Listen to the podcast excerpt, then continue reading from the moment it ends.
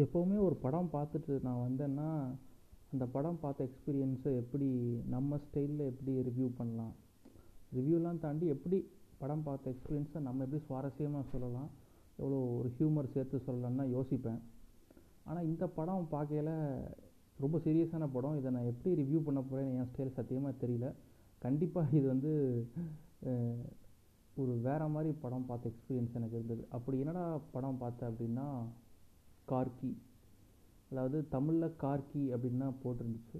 ஆனால் அவங்க எல்லாம் அந்த கேரக்டர் நேமை சொல்கிறது கார்கி கார்கி அப்படின்னாங்க. யார் நடித்த படம்னா சாய் பல்லவி நடித்த படம் தான். நீங்கள் கேட்டுட்ருக்கிறது பாட்காசம். நான் உங்கள் அஸ்பர் தான் பேசிக்கிட்டு இருக்கேன். படம் உண்மையிலே ரொம்ப நல்லா இருக்குது அப்படின்னு சொல்லி படம் ரிலீஸ் ஆக முன்னாடி இந்த ப்ரீ ஷோலாம் போடுவாங்கள்ல நிறைய ரிவ்யூவர்ஸ்லாம் சொல்லியிருந்தாங்க. போட்டு வேறு லெவலில் இருக்கும் போல் அப்படின்னு சொல்லிட்டு நானும் புக் பண்ணிட்டு நேற்று படம் போய் உள்ளே போகிறேன் மொத்தமாகவே ஒரு இருபது இருபத்தஞ்சி பேர் தான் இருப்போம். தேட்டர் ஸ்டாஃப்லாம் சேர்த்தே. இங்கிட்டு லெஃப்ட் சைடில் ஒருத்தர் ஃபோன் பேசிகிட்டே உள்ளே வராரு. நான் எங்கே படம் பார்க்க போகிறேன் நான் தூங்க தானே வந்திருக்கேன் அப்படிங்கிறாரு. ரைட் சைடில் ஒரு அண்ணாச்சி வந்துட்டு கொரட்டை விட்டு தூங்கிட்டு இருக்காரு. இவங்க ரெண்டு பேர்த்துக்கும் போட்டி.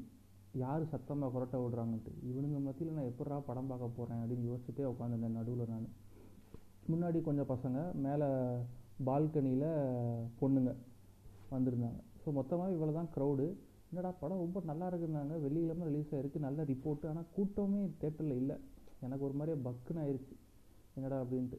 சரி படத்தோட ஒன்லைனுக்கு வருவோம்.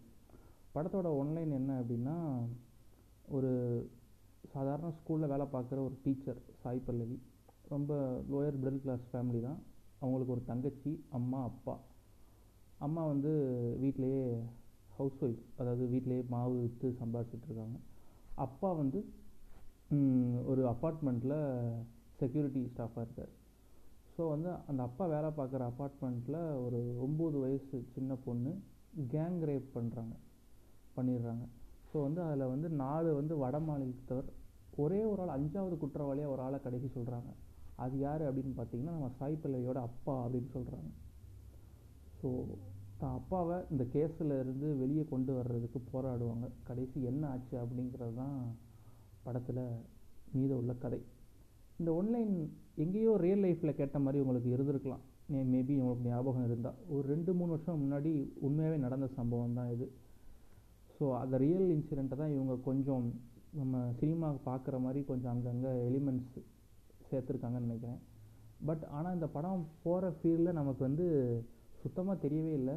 க கண்ணுக்கு எதிராக ஒரு சம்பவம் நடந்தால் எப்படி இருக்கும்? ரொம்ப யதார்த்தமாக இயல்பாக நடக்கிற சாரி இயல்பாக நடக்கிற விஷயமே இது கிடையாது ரேப் பண்ணுறது ஆனால் ரொம்ப தத்ரூபமாக படம் பிடிச்சு காட்டியிருந்தாங்க அப்படின்னு தான் சொல்ல தோணுது.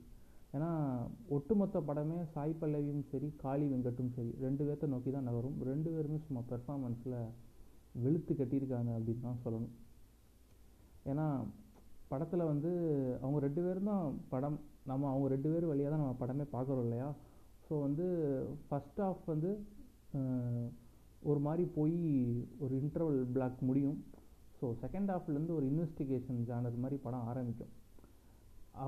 ஃபஸ்ட் ஆஃப் இன்டர்வல் முடிஞ்சு வெளியே வரும்போதே பாதி பேர் தூங்கிட்டான். என்னடா இது? படம் நல்லா இன்ட்ரெஸ்டாக தானே போயிட்டு இருக்கு. நீ என்னடா தூங்கிட்டாங்க அப்படின்னு யோசிச்சுட்டு இருக்கும்போது செகண்ட் ஹாஃபில் தூக்கத்தில் இருக்கவனா தட்டி எழுப்பி பாடுறா இப்போ அப்படிங்கிற மாதிரி சும்மா பரபரன்னு செகண்ட் ஹாஃப் தெரிக்குது. ஸோ இதில் வந்து இன்னொரு ஒரு முக்கியமான ஒரு கேரக்டர் இருக்குது நம்ம பிகில் படத்தில் நடிச்சிருப்பார் சுதர்சன். அவரும் ஒரு கேரக்டர் பண்ணியிருக்காரு. பிகில் படத்தில் எப்படி ஐஏஎஸ் ஐபிஎஸ் படித்த பெண்கள் எல்லாம் வீட்டில் ஊறுகாய் போடுறதுக்கும் காப்பி டிவி கொடுக்கறதுக்கும் தான் லாய்க்கு அப்படிங்கிற மாதிரி முற்போ முற்போக்கான வசனங்கள்லாம் பேசியிருப்பார். அதே மாதிரி இதில் ஒரு கேரக்டர் இருக்குது பூமர் அங்கிள்ஸுக்கும் சரி காஜி பிடிச்ச அங்கிளுக்கும் சரி பிரதிபலிப்பாக இந்த கேரக்டரை பண்ணியிருக்காரு. ஸோ வந்து நீங்கள் படம் பாருங்கள் அவரோட கேரக்டர் எப்படி எப்படி இருந்துச்சுன்னு நீங்கள் பார்த்துட்டு நான் என்ன சொல்ல வரேன்னு உங்களுக்கு புரியும். படம் பார்த்தா தான் தெரியும். ஸோ இப்படி ஒரு பக்கம் படம் போகுது. மியூசிக் படத்தில் இன்னொரு ஒரு முக்கியமான ப்ளஸ் என்ன அப்படின்னா படத்தில் வந்து தனியாக அங்கங்கே சாங்ஸ்லாம் கிடையாது. சும்மா மாண்டேஜ் சாங்ஸாக தான் வந்திருக்கும். ஸோ ஒன்று ஒன்லி கோவிந்த் வசந்தா தான்.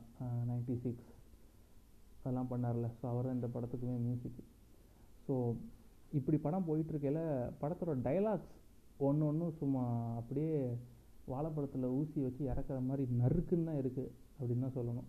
என்ன அப்படின்னா அந்த கோர்ட் ரூம் ட்ராமா அதாவது படம் கோர்ட் ரூம் ட்ராமா உங்களுக்கு தெரியும். ஒரு கோர்ட் இருக்கும் அதுக்குள்ளேயே கதை வந்து நகரும். ஸோ இதில் வந்து ஜட்ஜாக வந்து ஒரு திருநங்கை பண்ணியிருப்பாங்க. ஸோ வந்து அவங்க ஒரு டைலாக் சொல்லுவாங்க. அதாவது அந்த காளி வெங்கட் வந்து இன்னொரு லாயர் இவர் வந்து இன்னொரு லாயராக இருப்பார்.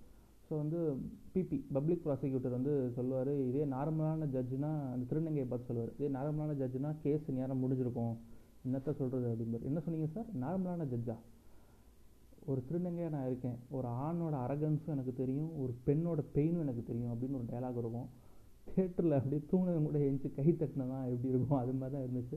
எல்லாருமே கிளாப் பண்ணாங்க. அந்த சத்தம்லாம் கேட்க முடிஞ்சிச்சு. அதுக்கப்புறம் இன்னொரு டயலாக் இருக்கும். அந்த பொண்ணு ரேப் பண்ணப்பட்டுருவாங்க இல்லையா?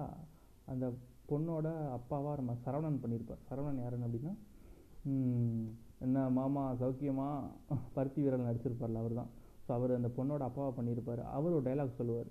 என்ன சொல்லுவார் அப்படின்னா முந்திலாம் என் பொண்ணு வந்து என்னை அப்பாவா பார்த்தா இப்போ இந்த சம்பவத்துக்கு அப்புறமா என்னை ஆம்பளையாக பார்க்குறா அப்பனா பார்க்க மாட்டேங்கிறா கண்ணை மூடிட்டு தெரிச்சு ஓடுறா அப்படின்னு சொல்லுவார்.